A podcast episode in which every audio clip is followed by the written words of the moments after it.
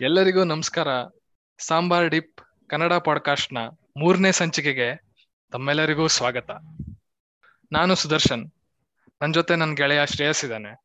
ಕಳೆದ ವಾರದ ಪಾಡ್ಕಾಸ್ಟ್ ಅಲ್ಲಿ ಆಟ, ಹೋರಾಟ, ಕಾದಾಟ ಬಗ್ಗೆ ಮಾತಾಡಿದ್ವಿ. ಅದ್ಯಾವುದು ಬಗೆಹರಿದಂಗ್ ಕಾಣ್ತಿಲ್ಲ. ಅಂದ್ರೆ ಅದಲ್ಲದೆ ಹೊಸ ಸಮಸ್ಯೆಗಳು ಆಡ್ ಆಗಿದೆ ಜಗತ್ತಲ್ಲಿ. ಕೆನಡಾದಲ್ಲಿ ಸರ್ವಾಧಿಕಾರಿ ಪ್ರಧಾನಿ ಎಮರ್ಜೆನ್ಸಿ ಡಿಕ್ಲೇರ್ ಮಾಡಿದ್ದಾರೆ. ಇವತ್ ಬೆಳಿಗ್ಗೆ ವೈಟ್ ಹೌಸ್ ಇಂದ ಸುದ್ದಿ ಇದೆ, ರಷ್ಯಾ ಯಾವ್ದೇ ಕ್ಷಣದಲ್ಲಿ ಅಟ್ಯಾಕ್ ಮಾಡ್ಬೋದು ಅಂತ. ಅದಲ್ಲದೆ ಬೇರೆ ಸಮಸ್ಯೆಗಳು ನಡೀತಾ ಇದೆ, ಹಿಜಾಬ್ ಸಮಸ್ಯೆ ಅದು ಇದು. ಎಲ್ಲದಕ್ಕಿಂತ ಇಂಟ್ರೆಸ್ಟಿಂಗ್ ಆಗಿರೋದು ನಾವು ಇದು ಮೂರನೇ ಸಂಚಿಕೆ ಮಾಡ್ತಾ ಇದೀವಿ ಅನ್ನೋದು ನನಗೆ. ಕೇಳುಗರಿಗೆಲ್ಲರಿಗೂ ಮತ್ತೊಮ್ಮೆ ಧನ್ಯವಾದ. ನೀವೊಂದ್ ಇಪ್ಪತ್ತು ಜನ ಕೇಳ್ತಾ ಇದ್ದೀರಾ, ಬಹಳ ಸಂತೋಷ.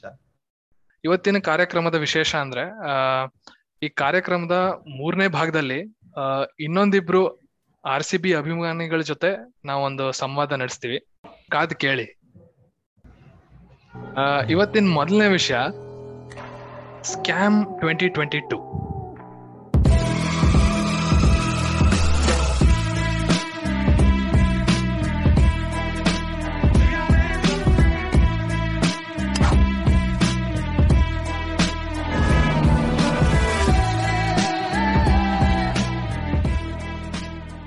Shreyas, ನೀನು ಸ್ಕ್ಯಾಮ್ ನೈನ್ಟೀನ್ ನೈನ್ಟಿ ಟೂ ಚಿತ್ರ ನೋಡಿದ್ಯಾ? ಹಾ ನೋಡಿದೀನಿ ಪ್ರತೀಕ್ ಗಾಂಧಿ ಅವ್ರದ್ದು ಸೀರೀಸ್ ಬಹಳ ಚೆನ್ನಾಗಿದೆ ಸೋನಿಲ್ ಇದೆ ನನಗೆ ಬಹಳ ಇಷ್ಟ ಆಗಿತ್ತು ಅದು. ನಿಂಗೆ ಅದಿಷ್ಟ ಆಗಿದ್ರೆ ಈ ಕತೆನೂ ಇಷ್ಟ ಆಗತ್ತೆ. ನೆಟ್ಫ್ಲಿಕ್ಸ್ ಲೆವೆಲ್ಗೆ ಈ ಕತೆ ಇದೆ. ಫಸ್ಟ್ ಇದಕ್ಕೊಂದು ಪೀಠಿಕೆ ಹೇಳ್ತೀನಿ. ಭಾರತದ market regulator SEBI S C B I ಈಗಾಗ್ಲೇ ನಡೀತಿರೋ ಒಂದು ಇನ್ವೆಸ್ಟಿಗೇಷನ್ ಅಲ್ಲಿ ಕೆಲವೊಂದು ಹೊಸ ವಿಚಾರಗಳನ್ನ ಹೊಸ ವಿಷಯಗಳನ್ನ ಕಂಡುಹಿಡಿದು ಅದ್ರ ಬಗ್ಗೆ ಒಂದು ಆರ್ಡರ್ ಬಿಟ್ಟಿದ್ದಾರೆ. ಆ ಆರ್ಡರ್ ಅಲ್ಲಿ ಮೇನ್ ಆಗಿ ಮೂರ್ ಜನ ಇದ್ದಾರೆ ಸೊ ಈ ಕಥೆಯಲ್ಲಿ ಮೂರ್ ಪಾತ್ರಧಾರಿಗಳು. ಈ ಲವ್ ಟ್ರ್ಯಾಂಗಲ್ ಅಂತ ಹೇಳ್ತಾರಲ್ಲ ಹಂಗೆ ಲವ್ ಟ್ರ್ಯಾಂಗಲ್ ಅಲ್ಲ ಇದು ಸ್ಕ್ಯಾಮ್ ಟ್ರ್ಯಾಂಗಲ್ ಅಂತ ಇಟ್ಕೋಬಹುದು ಸೊ ಅದರಲ್ಲಿ ಮೂರ್ ಪಾತ್ರಧಾರಿಗಳು. ಮೊದಲನೇ ಪಾತ್ರಧಾರಿ ಚಿತ್ರಾ ರಾಮಕೃಷ್ಣ ಉರ್ಫ್ ಚಿತ್ರಕ್ಕ. ಎರಡನೇ ಪಾತ್ರಧಾರಿ ಆನಂದ್ ಸುಬ್ರಹ್ಮಣ್ಯನ್ ಉರ್ಫ್ ಸುಬ್ಬು. ಮೂರನೇ ಪಾತ್ರಧಾರಿ ಅಜ್ಞಾತ ಅನಾಮಿಕ ಹಿಮಾಲಯದ ಯೋಗಿ ಉರ್ಫ್ ಬಾಬಾಜಿ. ಸೊ ಇದೆಲ್ಲ ನಡೆದಿದ್ದೆಲ್ಲಿ ಇದ್ರ ರಂಗಭೂಮಿಯಲ್ಲಿ ಅಂದ್ರೆ N S C national stock exchange so N S C ನಮ್ಮ ಭಾರತದ ಅತಿ ದೊಡ್ಡ ಸ್ಟಾಕ್ ಎಕ್ಸ್ಚೇಂಜ್ ಜಗತ್ತಲ್ಲೇ ಅತಿ ದೊಡ್ಡ ಡೆರಿವೇಟಿವ್ ಮಾರ್ಕೆಟ್ ಇದು. ಕಳೆದಷ್ಟು ವರ್ಷಗಳಲ್ಲಿ ಎನ್ ಎಸ್ ಸಿ ಉತ್ತುಂಗಕ್ಕೇರಿ ಸೆವೆಂಟಿ ಪರ್ಸೆಂಟ್ ಆಪರೇಟಿಂಗ್ ಮಾರ್ಜಿನ್ ತರ್ತಾ ಇದ್ದು ಒಂದು ಮೊನೋಪೊಲಿ ತರ ಆಗಿದೆ. ನಮ್ಮ ಚಿತ್ರಕ್ಕ ಎನ್ ಎಸ್ನ ಎರಡ್ ಸಾವಿರದ ಹದಿಮೂರರಿಂದ ಎರಡ್ ಸಾವಿರದ ಹದಿನಾಲ್ಕ, ಹದಿನಾರು ತನಕ ಮ್ಯಾನೇಜಿಂಗ್ ಡೈರೆಕ್ಟರ್ ಹಾಗೂ ಸಿಇಒ ಆಗಿದ್ರು. ಸೊ ಈ ಎನ್ ಎಸ್ ಸಿ ಸಫಲತೆ ಇದರದ್ದು ಒಂದಷ್ಟು ಕ್ರೆಡಿಟ್ ನಮ್ಮ ಚಿತ್ರಕ್ಕೂ ಹೋಗುತ್ತೆ. ಹಾಗಂತ ಅವರು Forbes women business leadership award ಕೊಟ್ಟಿತ್ತು ಎರಡ್ ಸಾವಿರದ ಹದಿಮೂರಲ್ಲಿ ಫಾರ್ಚೂನ್ ಮ್ಯಾಗ್ಝಿನ್ ಅಲ್ಲಿ ವಿಶ್ವದ ವಿಮನ್ ಲೀಡರ್ಸ್ ಅಲ್ಲಿ ಹದಿನೇಳನೇ ಸ್ಥಾನದಲ್ಲಿದ್ರು ಇವರು. ಸೊ ಏನ್ ನಡೆದಿದೆ ಇಲ್ಲಿ? ಅಂತ ನೋಡಿದ್ರೆ ಸೆಬಿ ಆರ್ಡರ್ ಪ್ರಕಾರ ಇವರು ಆ ಕಾಲದಲ್ಲಿ ಎರಡ್ ಸಾವಿರದ ಹದಿಮೂರರಿಂದ ಎರಡ್ ಸಾವಿರದ ಹದಿನಾರರಲ್ಲಿ ಇವ್ರು ಮಾಡಿರೋ ಪ್ರತಿಯೊಂದ್ ಕೆಲ್ಸನೂ ಇವ್ರು ಬರೀ ಒಂದು ಕೈಗೊಂಬೆ ಇವ್ರ ಮೇಲೆ ಒಬ್ಬ ಬಾಬಾಜಿ ಕೂತು ಇವ್ರಿಗೆಲ್ಲ ಇನ್ಸ್ಟ್ರಕ್ಷನ್ಸ್ ಕೊಡ್ತಿದ್ರಂತೆ. ಎನ್ ಎಸ್ ಸಿಗೂ, ನಮ್ಮ ಚಿತ್ರಾ ಮೇಡಮ್ ಅವರಿಗೂ ತುಂಬಾ ಹಳೆ ನಂಟು. ಎನ್ ಎಸ್ ಸಿ ಹತ್ತೊಂಬತ್ ನೂರ ತೊಂಬತ್ತೆರಡರಲ್ಲಿ ಸ್ಥಾಪನೆ ಆದಾಗ ಅವರ ಕೋರ್ ಲೀಡರ್ಶಿಪ್ ಅಲ್ಲಿ ಚಿತ್ರ ಅವರು ಇದ್ರು. ಏಟೀಸ್ ಅಲ್ಲಿ ಇವರು ಸೆಬಿಯಲ್ಲೂ ಕೆಲಸ ಮಾಡಿದ್ದಾರೆ. ಸೊ ತುಂಬಾ ಕಾಲದಿಂದ ಮಾರ್ಕೆಟ್ಸ್ ಅಲ್ಲಿ ಇದ್ದವರು, ತುಂಬಾ ಕಾಲದಿಂದ ಪಳಗ್ದವರು. ಸೆಬಿ ಅವರಿಗೆ ಇನ್ವೆಸ್ಟಿಗೇಷನ್ ಅಲ್ಲಿ ಕೇಳಿದಾಗ ನೀವು ಹಿಂಗೆಲ್ಲ ಕಾನ್ಫಿಡೆನ್ಷಿಯಲ್ ಇನ್ಫಾರ್ಮೇಶನ್ ಎಲ್ಲ ಒಂದು ಅಜ್ಞಾತ, ಅನಾಮಿಕ ಭಾಗಭಂಗೆ ಜೊತೆ ಮಾತಾಡ್ತಿದ್ರಿ, ಅವ್ರು ಕನ್ಸಲ್ಟೇಷನ್ ಮಾಡ್ತಿದ್ರಲ್ಲ, ಏನು, ಏನ್ ಕತೆ ಅಂತ ಕೇಳಿದಾಗ, ಹೌದು, ಅವರೊಬ್ರು ಒಂಥರ ನಂಗೆ ಆ ಹೈ ಪೊಸಿಷನ್ ಅಲ್ಲಿ ಇದ್ದಾಗ ನಿಮ್ಗೆ ಒಂದ್ ಸ್ವಲ್ಪ ಕನ್ಸಲ್ಟೇಷನ್ ಇವ್ರು ಬೇಕಾಗತ್ತೆ ಒಂದ್ ಸ್ವಲ್ಪ ಸ್ಪಿರಿಚುವಲ್ ಟಚ್ ಬೇಕಾಗತ್ತೆ. ಅವರೊಬ್ಬ ಸಿದ್ಧ ಪುರುಷರು. ಅವ್ರ ಜೊತೆ ನಾನು ಅದಕ್ಕೆ ನಾನು ಎಲ್ಲರೂ ಮೆಂಟರ್ಸ್ ಎಲ್ಲ ಇರ್ತಾರಲ್ಲ ಹಾಗೆ ನಾನು ಇವ್ರ ಜೊತೆ ಸಂವಾದ ಮಾಡ್ಕೊಂಡು ಅವ್ರ ಜೊತೆ ಅವ್ರ ಮಾರ್ಗದರ್ಶನ ತಗೋತಿದ್ದೆ ಅಂತ ಹೇಳಿದ್ರು. ಇವರ ಸಂವಾದ ನಡೆದಿದ್ದು ಇಮೇಲ್ ಮುಖಾಂತರ. ಆ ಬಾಬಾದು ಇಮೇಲ್ ಏನಿರ್ಬೋದು ಒಂದು ಗೆಸ್ ಮಾಡ್ಬೋದಾ ನೀನು? ಇಮೇಲ್ ಐಡಿನಾ ಡಿನ ಹಾ. ಬಾಬಾ ಒನ್ ಸೆವೆಂಟಿ ಒನ್ ಆತರ ಆತರ ಏನಾದ್ರು number ಗಿಂಬರ್ ಇಟ್ಕೊಂಡಿದಾರ Rig Yajur Sama at Outlook dot com ಓ ಹೋ ಹೋ ಹೋ. ಭಯಾನಕ. ಕ್ರಿಯೇಟಿವಿಟಿ ಇಲ್ಲೋ. ಹ್ಮ್. ಸೊ ಅವ್ರು ಕೇಳಿದಾಗ ಇವ್ರು ಹೆಂಗ್ ಗೊತ್ತು ನಿಮ್ಗೆ ಹೆಂಗ್ ಪರಿಚಯ ಇದೆಲ್ಲ ಅಂತ ಸೆಬಿ ಅವ್ರ ಚಿತ್ರಕ ಕೇಳಿದಾಗ ಈ ಒಂದ್ ಇಪ್ಪತ್ತು ವರ್ಷದ ಕೆಳಗೆ ನಾನು ಅವ್ರನ್ನ ಗಂಗೆ ತಟದಲ್ಲೆಲ್ಲೋ ನೋಡಿದ್ದೆ. ಆಮೇಲೆ ಒಂದಷ್ಟು ಸತಿ ಭೇಟಿ ಆಗಿದ್ದೀನಿ ಆದ್ರೆ ಅವರು ಇಮೇಲ್ ಮುಖಾಂತರ ಕಾಂಟ್ಯಾಕ್ಟ್ ಮಾಡ್ತಾರೆ ಅಂತ ಹೇಳಿದ್ದಾರೆ. ಸೆಬಿ ಇನ್ನೊಂದಷ್ಟು ಕೇಳಿದಾಗ ನೀವು ಇದನ್ನೆಲ್ಲ ಇನ್ಫಾರ್ಮೇಶನ್ ಕೇಳ್ತಿದ್ದಾರೆ. ಅವ್ರ ಹೆಸರು ಕೊಡಿ, ಅವರ ಲೊಕೇಶನ್ ಏನು ಆತರ ಅವ್ರ ವ್ಯಕ್ತಿಯಕ ಕ್ವಶನ್ ಕೇಳಿದಾಗ ಅವ್ರ ಬಗ್ಗೆ ಅಷ್ಟೇನ್ ಗೊತ್ತಿಲ್ಲ. ಅವರು ಒಂದು ದೊಡ್ಡ ಸಾಧಕರು ಸಿದ್ಧ ಪುರುಷರು, ಅಷ್ಟೇ ಗೊತ್ತು ನಂಗು ಅಂತ ಹೇಳಿದ್ರು. ಹಾಗಾದ್ರೆ ನೀವು ಆ ಹಿಮಾಲಯದಲ್ಲೆಲ್ಲ ಇವರು ಬಾಬಾ ಇರ್ತಾರೆ ಅಂತ ಹೇಳಿದ್ರಿ. ಹಾಗಾದ್ರೆ ಆ ಅವರಿಗೆ ಕಮ್ಯುನಿಕೇಶನ್ ಹೆಂಗೆ? ಅಲ್ಲಿ ನೆಟ್ವರ್ಕ್ ಎಲ್ಲ ಇರ್ತಿರ್ಲಿಲ್ಲ ಅವಾಗ ಏನ್ ಕತೆ ಅಂತ ಕೇಳಿದಾಗ ಆ ಅವರು ಸಿದ್ಧ ಪುರುಷರಲ್ವಾ ಸೊ ಅವ್ರಿಗೆ ಈ ತರದ್ದೆಲ್ಲ ಫಿಸಿಕಲ್ ಇದೆಲ್ಲ ಬೇಕಾಗಲ್ಲ. ಅವ್ರ ಸಾಧನೆ. ಶಕ್ತಿಯಿಂದಾನೇ ಅವರೆಲ್ಲ ಇದನ್ನೆಲ್ಲ ಮಾಡ್ಬೋದು ಅಂತ ಹೇಳಿದ್ರಂತೆ ಇವರು ಇಂಟರ್ನೆಟ್ ಇಲ್ದೇನೆ ಇಮೇಲ್ ಕಳಿಸ್ಬೋದು ಕೊನೆಗೆ ಅಂತ ಆಯ್ತು. ಹ್ಮ್. ನಮ್ಮ ಈ ಚಿತ್ರಕ್ಕ ಏನೇನ್ ಕಳ್ಸಿದ್ದಾರೆ ಅಂತ ಹೊರಗ್ ಬಂದಿದೆ. ಅದನ್ನ ನೋಡಿದ್ರೆ ಈ ಎನ್ ಎಸ್ ಸಿ ಪ್ರತಿಯೊಂದು ಕಾನ್ಫಿಡೆನ್ಷಿಯಲ್ ದಿನ ಪ್ರತಿದಿನದ operations organisational charts financial report policies dividend pay out dividend ಸಂಬಂಧಿಸಿದ್ದು ಅಪ್ರೈಸಲ್ ಆಮೇಲೆ ಬೋರ್ಡ್ ಮೆಂಬರ್ ಅಲ್ಲಿ ಯಾರಿರ್ಬೇಕು ಬೋರ್ಡ್ ಡಿಸಿಷನ್ ಬೋರ್ಡ್ ಮೀಟಿಂಗ್ ಇದ್ದ ಅಜೆಂಡಾ ಏನು, ಇದೆಲ್ಲದ್ರ ಬಗ್ಗೆನು ಅವ್ರ ಜೊತೆ ಇಮೇಲ್ ಮುಖಾಂತರ ಮಾತಾಡಿದ್ದಾರೆ.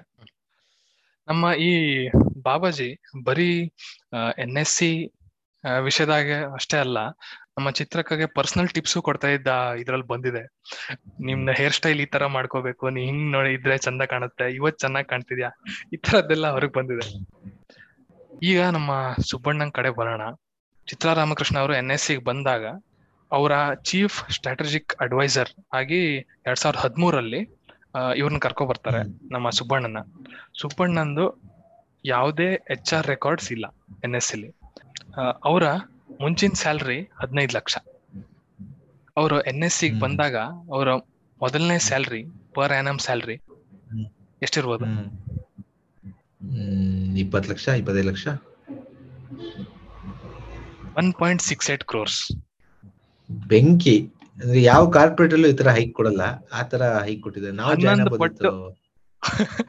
ಹನ್ನೊಂದು ಪಟ್ಟು. ಇಲ್ಲಿ ಇಪ್ಪತ್ ಮೂವತ್ ಪರ್ಸೆಂಟ್ಗೆ ನಾವು ಹಣ ಹಣ ಅಂತ ಹೇಳ್ಕೊಂಡು ತಿರ್ಗಾಡ್ತಾ ಇದೀವಿ ಕಾರ್ಪೊರೇಟ್ ಅಲ್ಲಿ.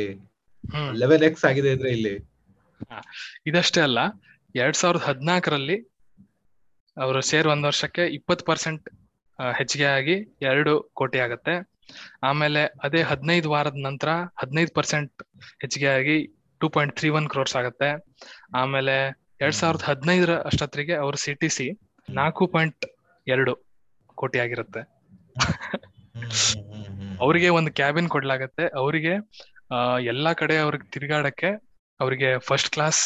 ಇಂಟರ್ನ್ಯಾಷನಲ್ ಟಿಕೆಟ್ ಕೊಟ್ಟಾಗಿರುತ್ತೆ. ಡೊಮೆಸ್ಟಿಕ್ ಆಗಿ ಅವ್ರ ಏನಾರು ತಿರ್ಗಾಡೋದಿದ್ರೆ ಬಿಸ್ನೆಸ್ ಕ್ಲಾಸ್ ಟಿಕೆಟ್ ಪ್ರತಿ ಸತಿ ಅವರಿಗೆ. ಎಲ್ಲ ನಡೀತಿರೋದು ನಮ್ಮ ಬಾಬಾಜಿ ಸೂಚನೆ ಮೇರೆಗೆ. ಮತ್ತೆ ಇಷ್ಟೆಲ್ಲಾ ಇಷ್ಟೆಲ್ಲ ಮಾಡಿದ್ರು ಅವರು ಅವ್ರ ಎನ್ ಎಸ್ ಸಿಲಿ ಅವ್ರ ರೋಲು ಕನ್ಸಲ್ಟೆಂಟ್ ಅಂತ. ಸೊ ಎನ್ ಎಸ್ ಸಿ ಒಂದು ಎಕ್ಸ್ಚೇಂಜ್ ಆದ್ರಿಂದ ತುಂಬಾ ರೆಗ್ಯುಲೇಷನ್ಸ್ ಒಳಗಾಗಿರುತ್ತೆ.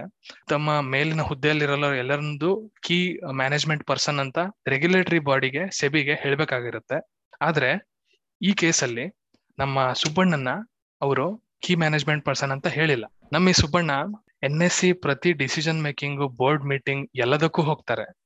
ಅಲ್ಲಿ ಎಲ್ಲ ಕಡೆನೂ ಇದ್ದಾರೆ. ಆದ್ರೆ, ಅವರು ಕೀ ಮ್ಯಾನೇಜ್ಮೆಂಟ್ ಪರ್ಸನ್ ಅಂತ ತೋರ್ಸ್ಕೊಂಡಿಲ್ಲ. ಸೊ ಈ ನಮ್ಮ ಸುಬ್ಬಣ್ಣಗೆ ಮೊದಲು ಕನ್ಸಲ್ಟೆಂಟ್ ಆಗಿದ್ರಿಂದ ನಾಲ್ಕು ದಿನ ವಾರಕ್ಕೆ ಕೆಲಸ. ಆದ್ರೆ ಅವರ ಸಂಬಳ ಜಾಸ್ತಿ ಮಾಡ್ಬೇಕು ಅಂತ ನಮ್ಮ ಬಾಬಾ ಒಂದು ಪ್ಲಾನ್ ಮಾಡ್ತಾರೆ. ಅವ್ರನ್ನ ಐದ್ ದಿನ ಕೆಲಸ ಮಾಡಂಗ ಅವ್ರನ್ನ ಎಕ್ಸ್ಟೆನ್ಷನ್ ಮಾಡಿ. ಅದರಲ್ಲಿ ಅವ್ರು ಮೂರೇ ದಿನ ಆಫೀಸಿಗೆ ಬಂದ್ರೆ ಸಾಕು. ಇನ್ನೊಂದ್ ಎರಡ್ ದಿನ ಎಲ್ಲಿಂದಾರು ಕೆಲಸ ಮಾಡ್ಕೊಳ್ಳಿ ಅಂತ.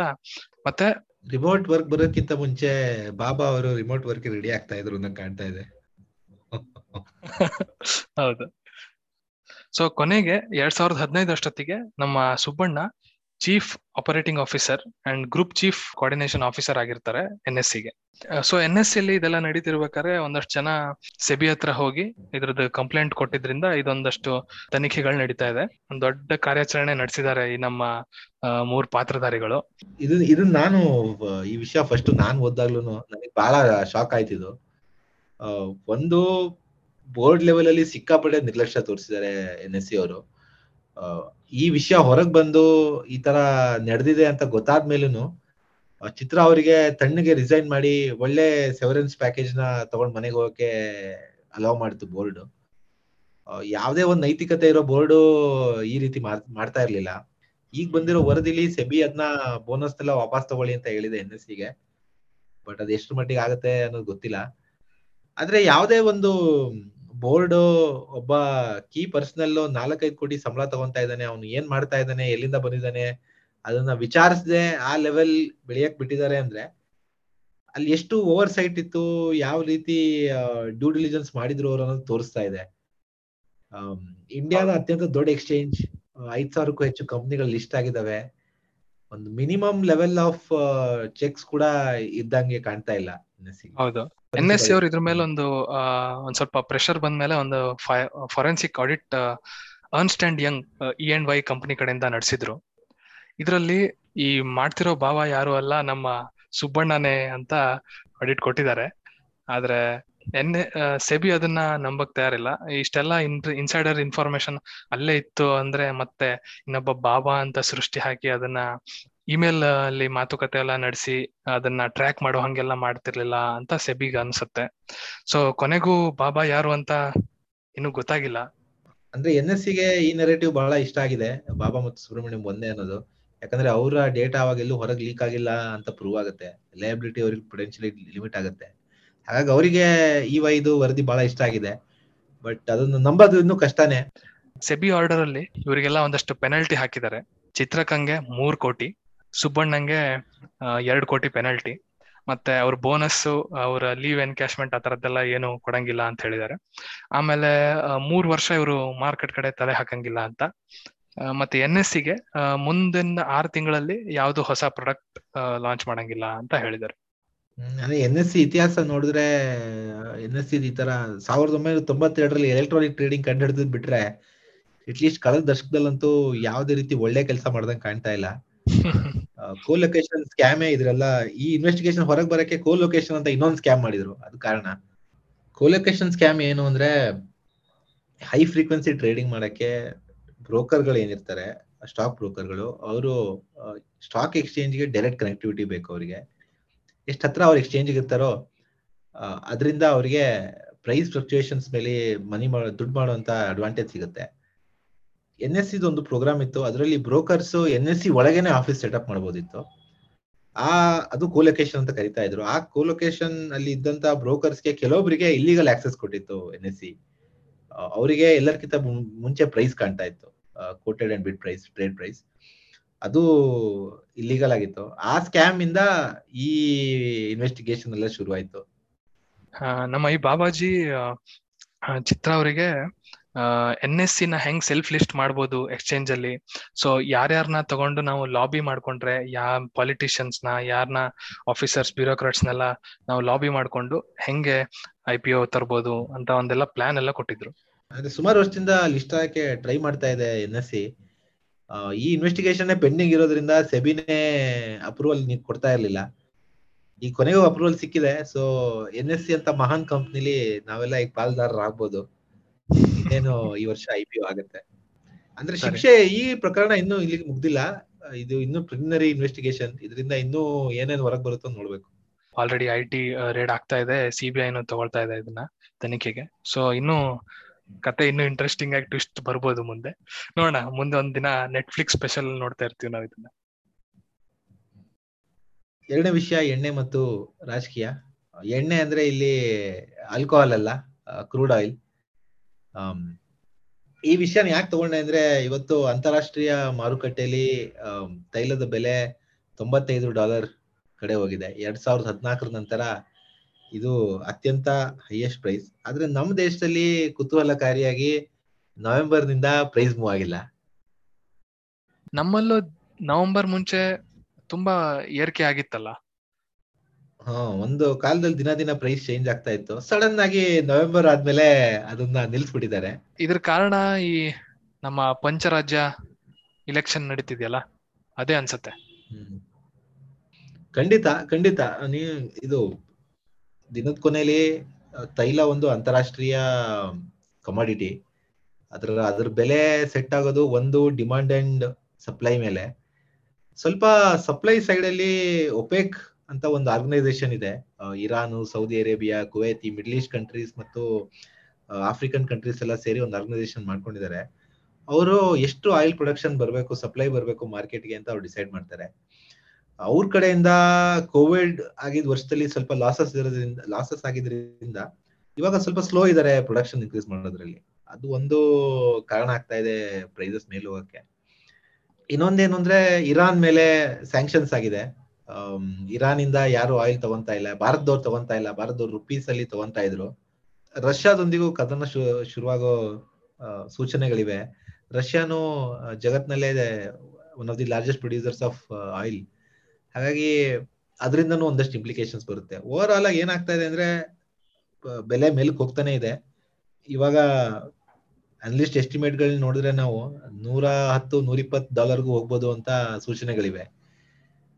ಭಾರತದಲ್ಲಿ ನವೆಂಬರ್ ಅಲ್ಲಿ ಎಪ್ಪತ್ತೈದು ಡಾಲರ್ ಇದ್ದಾಗ ಏನ್ ಬೆಲೆ ಇತ್ತು? ಇವತ್ತು ತೊಂಬತ್ಮೂರು ಡಾಲರ್ ಇದ್ದಾಗ್ಲೂ ಅದೇ ಬೆಲೆ ಇವೆ ಆಯಿಲ್ ಜಾಸ್ತಿ ಆಗೋದ್ರಿಂದ ಭಾರತಕ್ಕೆ ಒಂದ್ ಎರಡ್ ಮೂರು ಮೇನ್ ಸಮಸ್ಯೆ ಆಗುತ್ತೆ. ಒಂದು ಅಂದ್ರೆ ನಮ್ ದೇಶದ ಅತ್ಯಂತ ಲಾರ್ಜೆಸ್ಟ್ ಇಂಪೋರ್ಟ್ ಅಲ್ಲಿ ಒಂದು ಆಯಿಲ್ ನಾವು ವರ್ಷಕ್ಕೆ ಎಂಬತ್ತರಿಂದ ನೂರು ಬಿಲಿಯನ್ ಆಗೋಷ್ಟು ಡಾಲರ್ಸ್ ಆಗೋಷ್ಟು ತೈಲನ ಇಂಪೋರ್ಟ್ ಮಾಡ್ತೀವಿ. ಕಳೆದ ವರ್ಷ ಪ್ಯಾಂಡಮಿಕ್ ಇದ್ರೂ ಅರವತ್ ಬಿಲಿಯನ್ ಅಷ್ಟು ಇಂಪೋರ್ಟ್ ಮಾಡಿದ್ವಿ. ಅರೌ around eighty to eighty five percent of oil ನಾವು ಇಂಪೋರ್ಟ್ ಮಾಡೋದೆ, ಇನ್ನೊಂದು ಹದ್ ಹದಿನೈದು ಪರ್ಸೆಂಟ್ ನಮ್ದು ಸ್ಟೇಟ್ ಓನ್ ಕಂಪ್ನೀಸ್ ಪಂಪ್ ಮಾಡ್ತಾರೆ.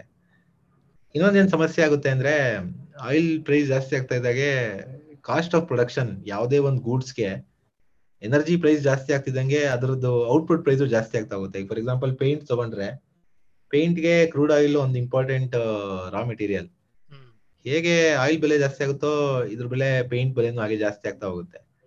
ಇನ್ ಜನರಲ್ ತೈಲ ಬೆಲೆ ಜಾಸ್ತಿ ಆಗ್ತಾ ಇದ್ದಾಗೆ ಎಲ್ಲಾ ವಸ್ತುಗಳ ಬೆಲೆನೂ ಜಾಸ್ತಿ ಆಗುತ್ತೆ. ಹಾಗೆ ಇನ್ಫ್ಲೇಷನ್ ಕೂಡ ಅದ್ರ ಜೊತೆಗೆ ಜಾಸ್ತಿ ಆಗ್ತಾ ಹೋಗುತ್ತೆ. Generally around ten dollars change ಆದಾಗ ಆಯಿಲ್ ಇನ್ಫ್ಲೇಷನ್ ಒಂದು ಪಾಯಿಂಟ್ ಒನ್ ಪರ್ಸೆಂಟ್ ಅಷ್ಟು ಚೇಂಜ್ ಆಗುತ್ತೆ. ಈ ಇನ್ಫ್ಲೇಷನ್ ವಿಷಯ ಇನ್ನೊಂದೇನ್ ಮಜಾ ಅಂದ್ರೆ ಒಂದ್ಸಲಿ ಜಾಸ್ತಿ ಆದ್ರೆ ಅದು ಕಮ್ಮಿ ಆಗಲ್ಲ.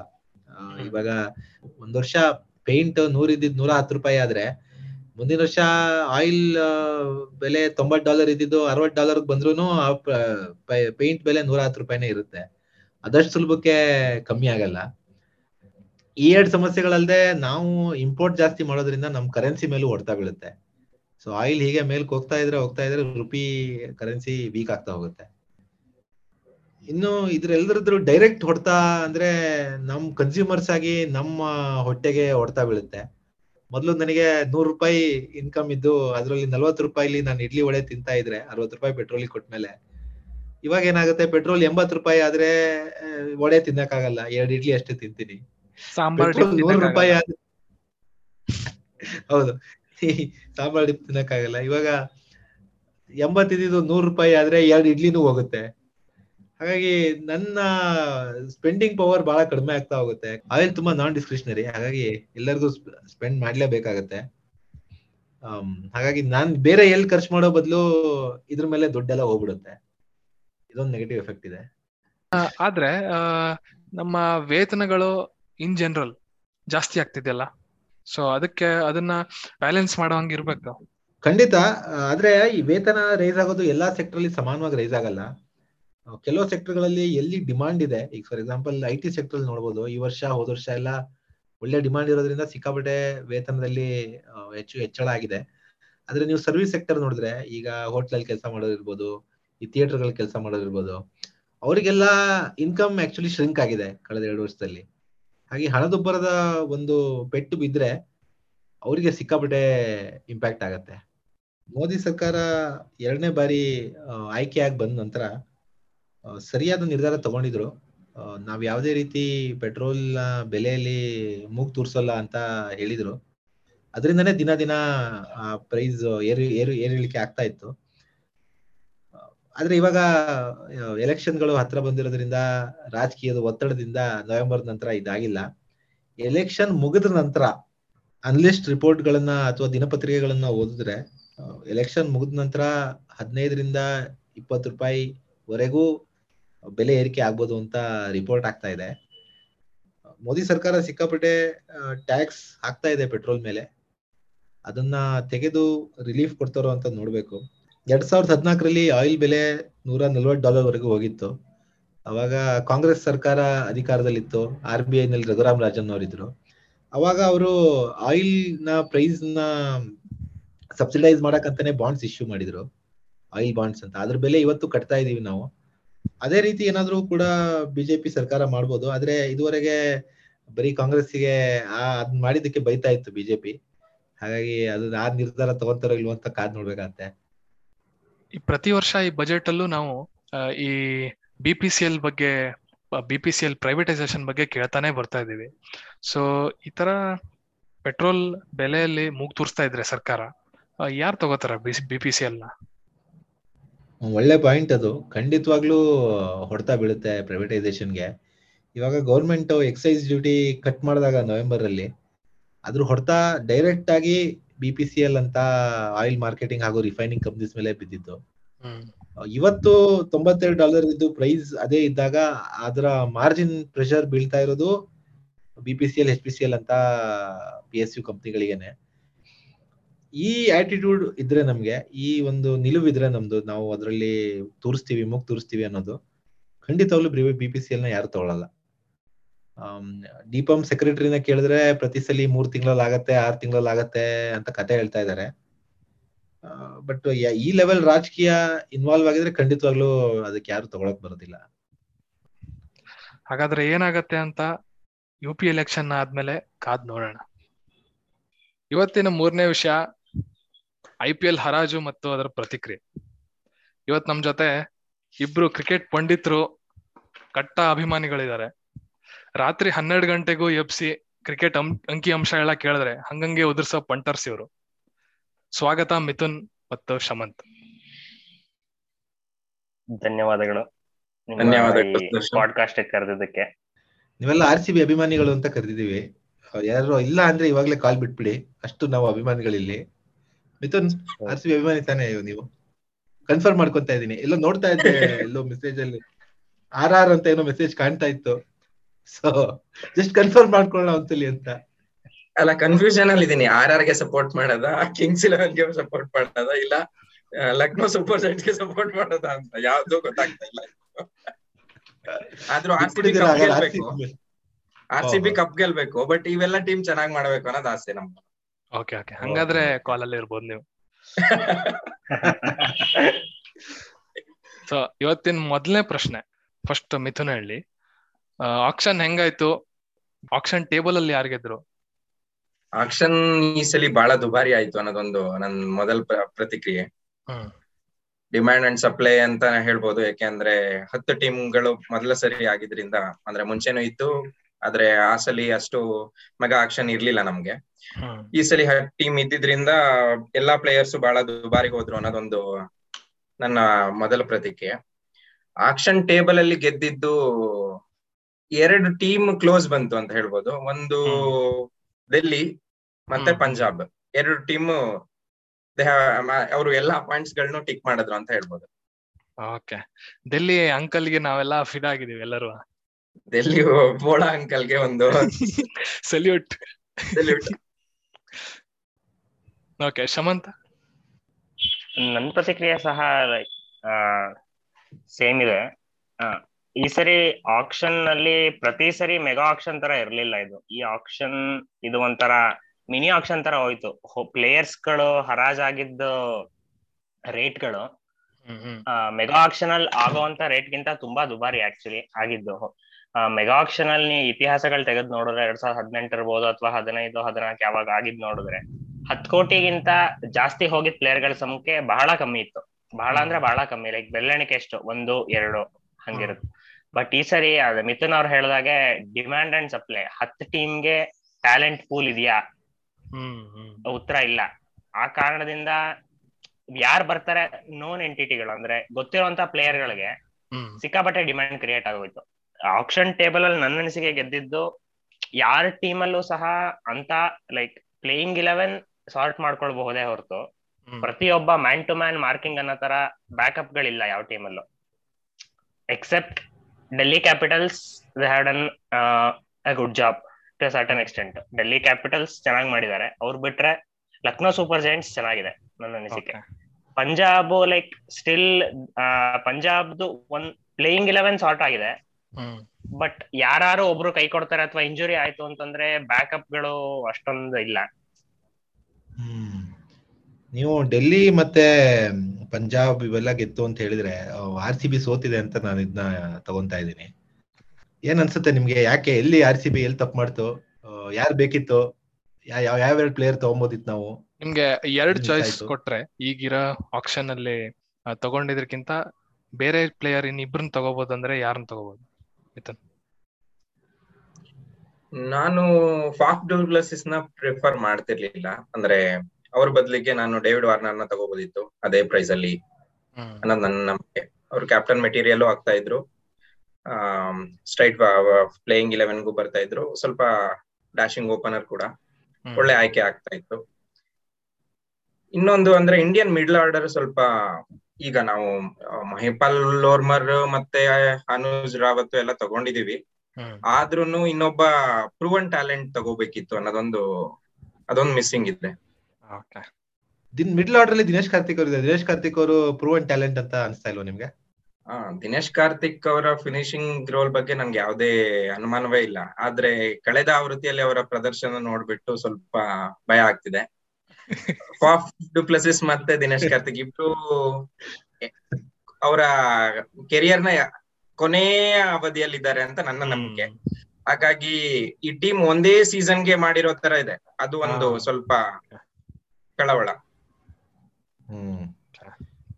ಶಮಂತ್ ಅವರೇ ನಿಮ್ಗೆ ಈ ಮಿಥುನ್ ಅವ್ರ ಹಸರಂಗ ಹೆಸರು ಹೇಳಲಿಲ್ಲ ಮಿಥುನ್ ಅವ್ರು ಓಕೆ ಮಾಡಿದ್ದಾರೆ ಥಮ್ಸ್ ಅಪ್ ಕೊಟ್ಟಿದ್ದಾರೆ ಹಸರಂಗಗೆ ಅಂತ ಅನ್ಕೊಂತ ಇದೀನಿ ಶಮಂತ್ ಅವ್ರೆ ನಿಮ್ಗೆ ನೀವೇನ್ ಬದಲಾವಣೆ ಬಯಸ್ತಾ ಇದ್ರಿ?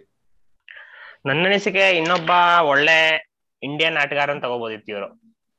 ಮಹಿಪಾಲ್ ಲೋಮ್ರೋ ಅವರು ಹೋದ್ ಸೀಸನ್ ಅಲ್ಲಿ ಒಂದು ಲೆವೆಲ್ ಆಡಿದ್ರು. ಸ್ಪಿನ್ನರ್ ಗಳಿಗೆ ಚೆನ್ನಾಗಿ ಆಡ್ತಾರೆ. ಒಳ್ಳೆ ಹಿಟ್ಟರು ಅಂತ ನೋಡಿದೀವಿ. ಬಟ್ ಅದೇ ಫಾಸ್ಟ್ ಬೌಲರ್ ಗಳಿಗೆ ಹೇಗ್ ಆಡ್ತಾರೆ ಗೊತ್ತಿಲ್ಲ. ಇನ್ನೊಬ್ಬ ಯಾರು ಲೈಕ್ ನಂಬರ್ ಫೈವ್ ಅಲ್ಲಿ ಆಡೋ ಅಂತ ಒಳ್ಳೆ ಬ್ಯಾಟ್ಸ್ಮನ್ ಇನ್ನೊಬ್ಬನ್ ತಗೊಳ್ಬಹುದಿತ್ತು ಬಟ್ ಅಗೇನ್ ಮತ್ತೆ ಇದಕ್ಕೆ ಬರುತ್ತೆ. Indian talent demand and supply Dinesh Karthik ಅವ್ರು ಬಿಟ್ರೆ ನಮಗ್ ಮಿಡ್ಲ್ ಆರ್ಡರ್ ಅಲ್ಲಿ ಒಂದು ಹಂತಕ್ಕೆ ಪ್ರೂವ್ ಮಾಡಿರೋದು ಅಂತಂದ್ರೆ ಶಾರುಖ್ ಖಾನ್ ಡೊಮೆಸ್ಟಿಕ್ ಕ್ರಿಕೆಟ್ ಅಲ್ಲಿ. ಅವರು ಒಂಬತ್ ಕೋಟಿ ತನಕ ಹೋದ್ರು. ಸೊ ಅದು ನಮ್ ಬಜೆಟ್ ಅಲ್ಲಿ ಇರ್ಲಿಲ್ಲ. ಸೊ ದಿನೇಶ್ ಕಾರ್ತಿಕ್ ಸಿಕ್ಕಿದ್ ದಿನೇಶ್ ಕಾರ್ತಿಕ್ ನನ್ ಪ್ರಕಾರ ತುಂಬಾ ಒಳ್ಳೆ ಪಿಕ್ ಏನಕ್ಕೆ ಅಂತಂದ್ರೆ ಐದೂವರೆ ಕೋಟಿ Indian finisher wicket keeper job ಮಾಡ್ತಾರೆ. ವಿಕೆಟ್ ಕೀಪರ್ ತೀರಾ ಕಳಪೆ ಎಲ್ಲ ತುಂಬಾ ಒಳ್ಳೆ ವಿಕೆಟ್ ಕೀಪರ್ ಫಿನಿಶಿಂಗ್ ಮಾಡ್ಕೊಡ್ತಾರೆ. ಸೊ ಅದೇ ಇನ್ನೊಬ್ಬ ಯಾರು ಒಬ್ಬ ಭಾರತೀಯ ಆಟಗಾರ ಭಾರತೀಯ ದಾಂಡಿಗ. ಇದ್ದಿದ್ರೆ ಚೆನ್ನಾಗಿರೋದು. ಹ್ಮ್. ನೀವು ಹೇಳೋದ್ರಿಂದ ತುಂಬಾ ಕಾನ್ಫಿಡೆನ್ಸ್ ಬರ್ತಾ ಇದೆ ದಿನೇಶ್ ಕಾರ್ತಿಕ್ ಮೇಲೆ. ನಿತಾಶ್ ಟ್ರೋಫಿ ಆದ್ಮೇಲೆ ಅವ್ರು ರನ್ ನೋಡಿದ್ರೆ ನೋಡಿಲ್ಲ ನಾನು. ವಿಜಯ್ ಹಜಾರೆ ಟ್ರೋಫಿ ಫೈನಲ್ ಅಲ್ಲಿ ವಿಜಯ್ ಹಜಾರೆ ಟ್ರೋಫಿ ಫೈನಲ್ ಅಲ್ಲಿ ಸಹ ಒಂದ್ ನೂರ್ ಹೊಡೆದಿದ್ರು. ತಮಿಳ್ನಾಡು ಸೋತ್ರು ಆ ಮ್ಯಾಚ್ನ ಫೈನಲ್ ಹ್ಮ್. ಹಿಮಾಚಲ್ ಪ್ರದೇಶ್ ಮೇಲೆ. ದಿನೇಶ್ ಕಾರ್ತಿಕ್ ಬ್ಯಾಟಿಂಗ್ ಕೆಬಿಲಿಟಿ ಗೆಲ್ಸಿದ್ರೆ ಗೆಲ್ಲಿಸ್ತಾರೆ. ಸಿಂಗಲ್ ಹ್ಯಾಂಡೆಡ್ಲಿ ಮ್ಯಾಚ್ ವಿನ್ ಮಾಡ್ತಾರ? ಅದು ಸ್ಟಿಲ್ ಕ್ವಶನ್ ಮಾರ್ಕ್ ಆಫ್ಟರ್ ಹದಿನೈದು ವರ್ಷ ಕ್ರಿಕೆಟ್ ಆಡಿದ್ಮೇಲೂ ಸಹ ಕ್ವಶನ್ ಮಾರ್ಕ್ ಉಳ್ಕೊಂಡೇ ಇದೆ ಹಾಗೆ ಅವ್ರ ಮೇಲೆ. ಬಟ್ ಜೊತೆಲಿ ಯಾರು ಇದ್ರೆ ಮ್ಯಾಚ್ ಫಿನಿಶ್ ಮಾಡ್ಕೊಡೋಂತ ಕೇಪಬಿಲಿಟಿ ಇದೆ. ಹಸರಂಗ. ಕೆಟ್ ಪಿಕ್ ಅಲ್ಲ ಇನ್ನೊಂದ್ ಹೇಳ್ಬೇಕಂತ. ಕೆಟ್ ಪಿಕ್ ಅಲ್ಲ ಬಟ್ ಆಕ್ಷನ್ ಟೇಬಲ್ ಅಲ್ಲಿ ಹಂಗ ಅನ್ನಿಸ್ತು. ಅವ್ರು ಹೋಗಿದ್ ಪ್ರೈಸ್ ನೋಡಿದ್ರೆ. ಆಕ್ಷನ್ ಮಾಡೋರೆ ಕುಸ್ ಬಿದ್ರು ಅದು ನೋಡ್ತಾ ಅದ್ ಆಗ್ತಿರ್ಬೇಕಾದ್ರೆ. ಹಾಗಾಗಿ ಖಂಡಿತ. ಸೊ ಈಗ R C B playing eleven ನಿಮ್ ಪ್ರಕಾರ ರೆಗ್ಯುಲರ್ ಪ್ಲೇಯಿಂಗ್ ಇಲೆವೆನ್ ಯಾರ್ಯಾರು? ಪಟ್ ಅಂತ ಪಟ್ಟಿ ಮಾಡಿ. Shamanth. Playing eleven Faf du Plessis ಅವ್ರು ಓಪನ್ ಮಾಡ್ತಾರೆ. ವಿರಾಟ್ ಕೊಹ್ಲಿ ಅವ್ರು ಓಪನ್ ಮಾಡೋದಕ್ಕಿಂತ ನಂಬರ್ ತ್ರೀ ಆಡೋದು ಬೆಟರ್ ಅಂತ ನನ್ನ ಅನಿಸಿಕೆ. ಸೊ ಅನುಜ್ ರಾವತ್ ಅವ್ರು ಓಪನ್ ಮಾಡ್ಬೋದು. ವಿರಾಟ್ ಕೊಹ್ಲಿ ಫಾಫ್ ಡುಪ್ಲೆಸ್ಸಿ ಅವ್ರ ಜೊತೆ. Virat Kohli next number three number four Maxwell ಆಡ್ತಾರೆ. ನಂಬರ್ ಫೈವ್ ಮಹಿಪಾಲ್ ಲೋಮ್ರೋರ್ ಅಥವಾ ಸುಯಾಂಶ್ ಪ್ರಭುದೇಸಾಯ್ ಅಂತ ಯಾರು ಬ್ಯಾಂಕ್ ಮಾಡಿದಾರೆ ತುಂಬಾ ಇವರು. ಹೋದ್ ವರ್ಷ ಸಹ ಇದ್ರು. ಆರ್ ಸಿ ಬಿ ಕ್ಯಾಂಪ್ ಅಲ್ಲಿ ಇದ್ದವ್ರು ಸುಯಾಶ್ ಪ್ರಭುದೇಸಾಯ್ ಅಂತ ಗೋವಾ ಕ್ರಿಕೆಟರ್ ಲೈಕ್ ಒಂದ್ ರಿವರ್ಸ್ ಸ್ವೀಪ್ ಸ್ವೀಪ್ಸ್ ಎಲ್ಲ ಚೆನ್ನಾಗಿ ಆಡ್ತಾರೆ. ಒಂಥರ ತ್ರೀ ಸಿಕ್ಸ್ಟಿ ಕ್ರಿಕೆಟರ್ ಅಂತ ಇವ್ರು ಅದನ್ನ ಬಿಂಬಿಸ್ತಾ ಇದಾರೆ. ಗೊತ್ತಿಲ್ಲ. Dinesh Karthik number six number seven Hasaranga ಬರ್ತಾರೆ. Okay number eight Shahbaz Ahmed Harshal Patel Mohammed Siraj Josh Hazlewood ಇದು ನನ್ನ ಪ್ಲೇಯಿಂಗ್ ಇಲೆವೆನ್ ವಿಚಾರ ನೀವೇನಾದ್ರು ನಿಮ್ದೇನಾದ್ರು ಚೇಂಜ್ ಇದೆ ಅದರಲ್ಲಿ? ಅಥವಾ ನೀವು ಸೇಮ್ ಇಲೆವೆನ್ ಪ್ರಿಫರ್ ಮಾಡ್ತೀರಾ? ಆಲ್ಮೋಸ್ಟ್ ಸೇಮ್ ಇಲೆವೆನ್ ಆದ್ರೆ ಒಂದು ಅಂದ್ರೆ ಕಳೆದ ಆವೃತ್ತಿಯನ್ನ ಗಮನ ಗಮನದಲ್ಲಿ ಇಟ್ಕೊಂಡ್ರೆ. ವಿರಾಟ್ ಕೊಹ್ಲಿ ಓಪನಿಂಗ್ ಮಾಡ್ತಾರೆ ಆರ್ ಸಿ ಬಿಗೆ ಅವರು ನಂಬರ್ ತ್ರೀ ಆಡೋದು ನನ್ಗೆ ಯಾಕೋ ಡೌಟ್ ಅನ್ಸುತ್ತೆ. ಯಾಕೆಂದ್ರೆ ಅವರು ಓಪನಿಂಗ್ ಮಾಡೋದೇ ಪ್ರಿಫರ್ ಮಾಡ್ತಿರೋದ್ರಿಂದ. ಟೀಮ್ ಬ್ಯಾಲೆನ್ಸ್ ತಪ್ಪ ಹೋಗುತ್ತೆ ಆದ್ರೂ ಅವ್ರು ಓಪನಿಂಗ್ ಬರ್ತಾರೆ. ಫಾಫ್ ಪ್ಲೇಸಸ್ ಮತ್ತೆ ಕೊಹ್ಲಿ ಓಪನಿಂಗ್ ಮಾಡ್ತಾರೆ.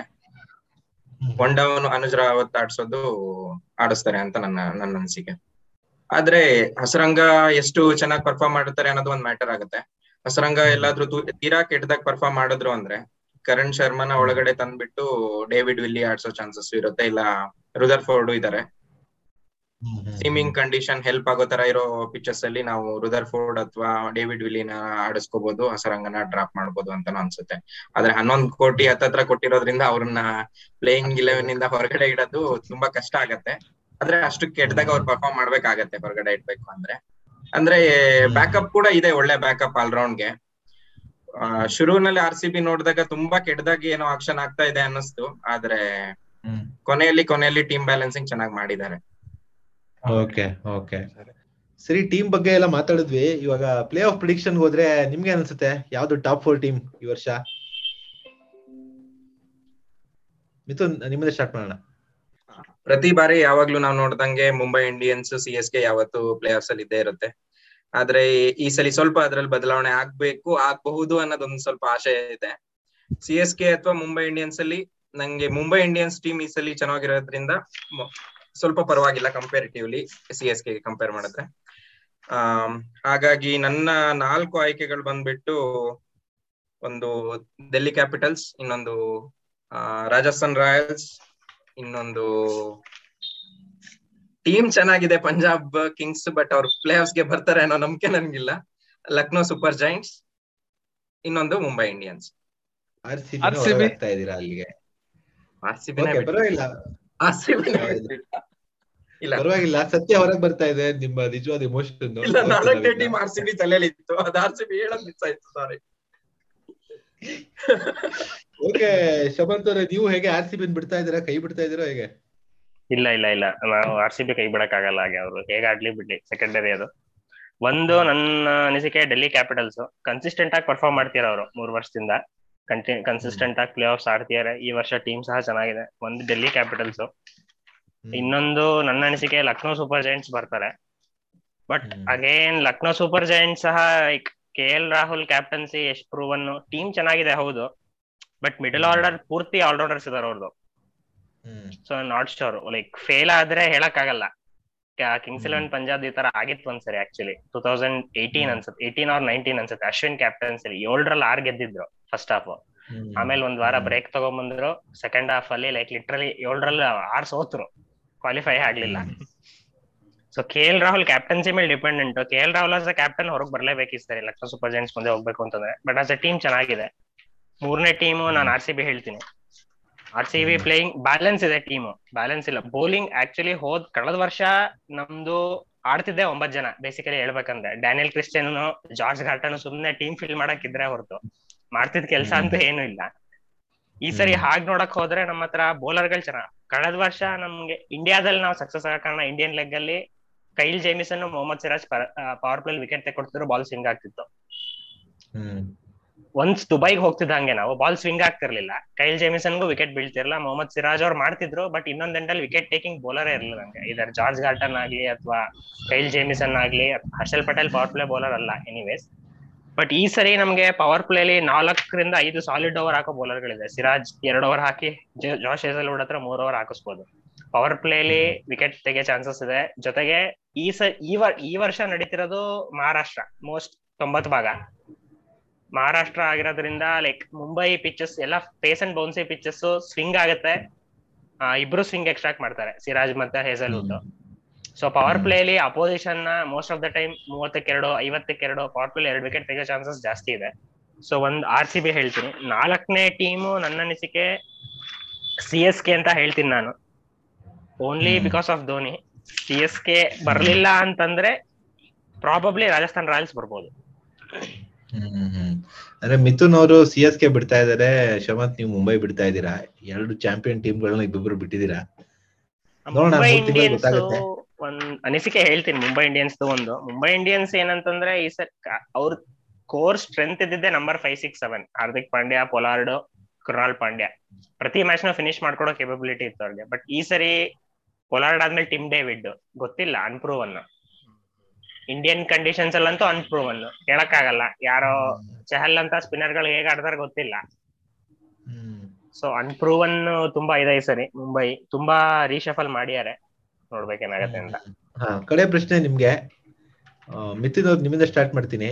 ಕಪ್ ನಮ್ಗಲ್ಲ, ಈ ಸಲ ಕಪ್ ನಮ್ಗಲ್ಲ ಅಂತ ಹೇಳಿದೀರಾ ಸೊ ಯಾರಿಗೆ ಈ ಸಲ ಕಪ್ ಆರ್ ಸಿ ಬಿನ ಹೊರಗೆ ಆಗ್ತಿದೆ ಅಂತ ನಿಜ ನಾನು ಆರ್ ಸಿ ಬಿ ನಾಲ್ಕನೇ ಟೀಮ್ ಇಟ್ಕೊಂಡಿದ್ದೆ ಗೈಸ್ ಬೇಜಾರು okay okay okay R R ಮಧ್ಯದಲ್ಲಿ ನಂಗೆ ಹೆಂಗ್ ಮಿಸ್ ಆಯ್ತು ಅಂತ ನಾನು ಇನ್ನು ಯೋಚನೆ ಮಾಡ್ತಾ ಇದ್ದೀನಿ. ಬಟ್ ಅದು ಆಕ್ಚುಲಿ ಮೈಂಡ್ ಅಲ್ಲಿ ಇದ್ದಿದ್ದು ಅದೇ ನಾಲ್ಕು ಟೀಮ್ ಬಂತು ಬಿಡಿ. ಸರಿ, ಸರಿ. ಯಾ ನನ್ ಪ್ರಕಾರ ಈ ಸಲ ಡೆಲ್ಲಿ ಕ್ಯಾಪಿಟಲ್ಸ್ ಕಪ್ ಗೆಲ್ಲತ್ತೆ ಮೊದಲನೇ ಬಾರಿಗೆ ಅಂತ ನನ್ನ ನಂಬಿಕೆ. ಹ್ಮ್ ಹ್ಮ್. ಶಿವಂತ್ ಅವ್ರೆ ನಿಮ್ಗೆ? ನನ್ಗೆ ಆರ್ ಸಿ ಬಿ ಗೆಲ್ಲತ್ತೆ ಅಂತಾನೆ ಅನ್ಸುತ್ತೆ. ಅಷ್ಟೇ ಕಣ. ಯಾವ್ದೇ ಬಯಸ್ ಇಲ್ಲ ಈ ಕಾರ್ಯಕ್ರಮದಲ್ಲಿ. ಆಯ್ತು ನನ್ನ ಏನ ಮನದಾಳದ ಮಾತು ಹೇಳಿದೆ ನಾನು ಆರ್ ಸಿ ಬಿ ಗೆಲ್ಬೇಕು ಅಂತ ಅಂತ. ಅಷ್ಟೇ ಈ ಸಲ ನಮ್ದೆ. ಓಕೆ ಬಾಯ್ಸ್ ತುಂಬಾ ಖುಷಿ ಆಯ್ತು ನೀವು ಬಂದಿದ್ ಕಾರ್ಯಕ್ರಮಕ್ಕೆ.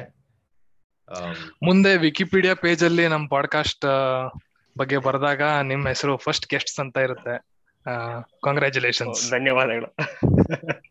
ಥ್ಯಾಂಕ್ ಯು ಧನ್ಯವಾದಗಳು. ಥ್ಯಾಂಕ್ ಯು ಥ್ಯಾಂಕ್ ಯು ಅಲ್ಲಿಗೆ ಈ ಸಂಚಿಕೆ ಮುಕ್ತಾಯವಾಗಿದೆ. ಪ್ರತಿ ವಾರ ಹೇಳುವಂತೆ ಈ ಪಾಡ್ಕಾಸ್ಟ್ ಅಲ್ಲಿ ಇರೋದೆಲ್ಲ ಹೇಳೋದೆಲ್ಲ ಕಾಲ್ಪನಿಕ. ಯಾರು ಸೀರಿಯಸ್ ತಗೊಂಬಿಡಿ ನಾವು ಇದನ್ನ ಸೀರಿಯಸ್ ತಗೊಳ್ಳೋದಿಲ್ಲ. ಒಳ್ಳೆ ಸಲಹೆಗಳಿದ್ರೆ ಡಿ ಕಮೆಂಟ್ಸ್ ಅಲ್ಲಿ ಹಾಕಿ ಬೈಗುಳಗಳಿದ್ರೆ ಡಿ ಎಂ ಮಾಡಿ. ಮನಸ್ಸಿದ್ರೆ ಹಾ ಮನಸ್ಸಿದ್ರೆ ಮುಂದಿನ ವಾರ ಮತ್ತೆ ಬರ್ತೀವಿ. ಅಲ್ಲಿವರೆಗೂ ಆರಾಮಾಗಿರಿ.